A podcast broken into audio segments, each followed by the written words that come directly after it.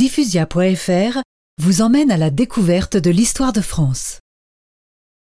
Entouré de ses chevaliers, Robert de Baudricourt impose sa haute silhouette au milieu de la salle d'armes. En côte de maille, une lourde épée au côté et un molosse près de lui, l'homme impressionne. Que me comptes-tu là, donzelle? Tu veux voir notre dauphin? Tu comptes le faire sacrer à Reims?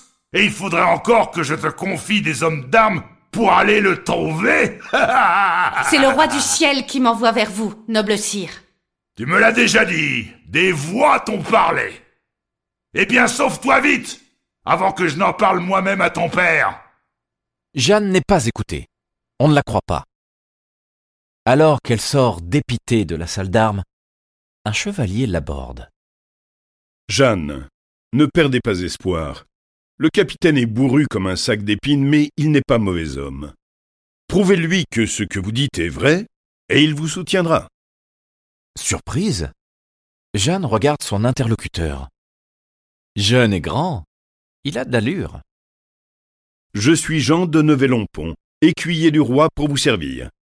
Car moi je vous crois, Jeanne. Jeanne, soudain, n'est plus seule. Elle se sent raffermie par ce soutien qu'elle n'espérait plus. Pourtant, elle quitte vos couleurs sur un échec.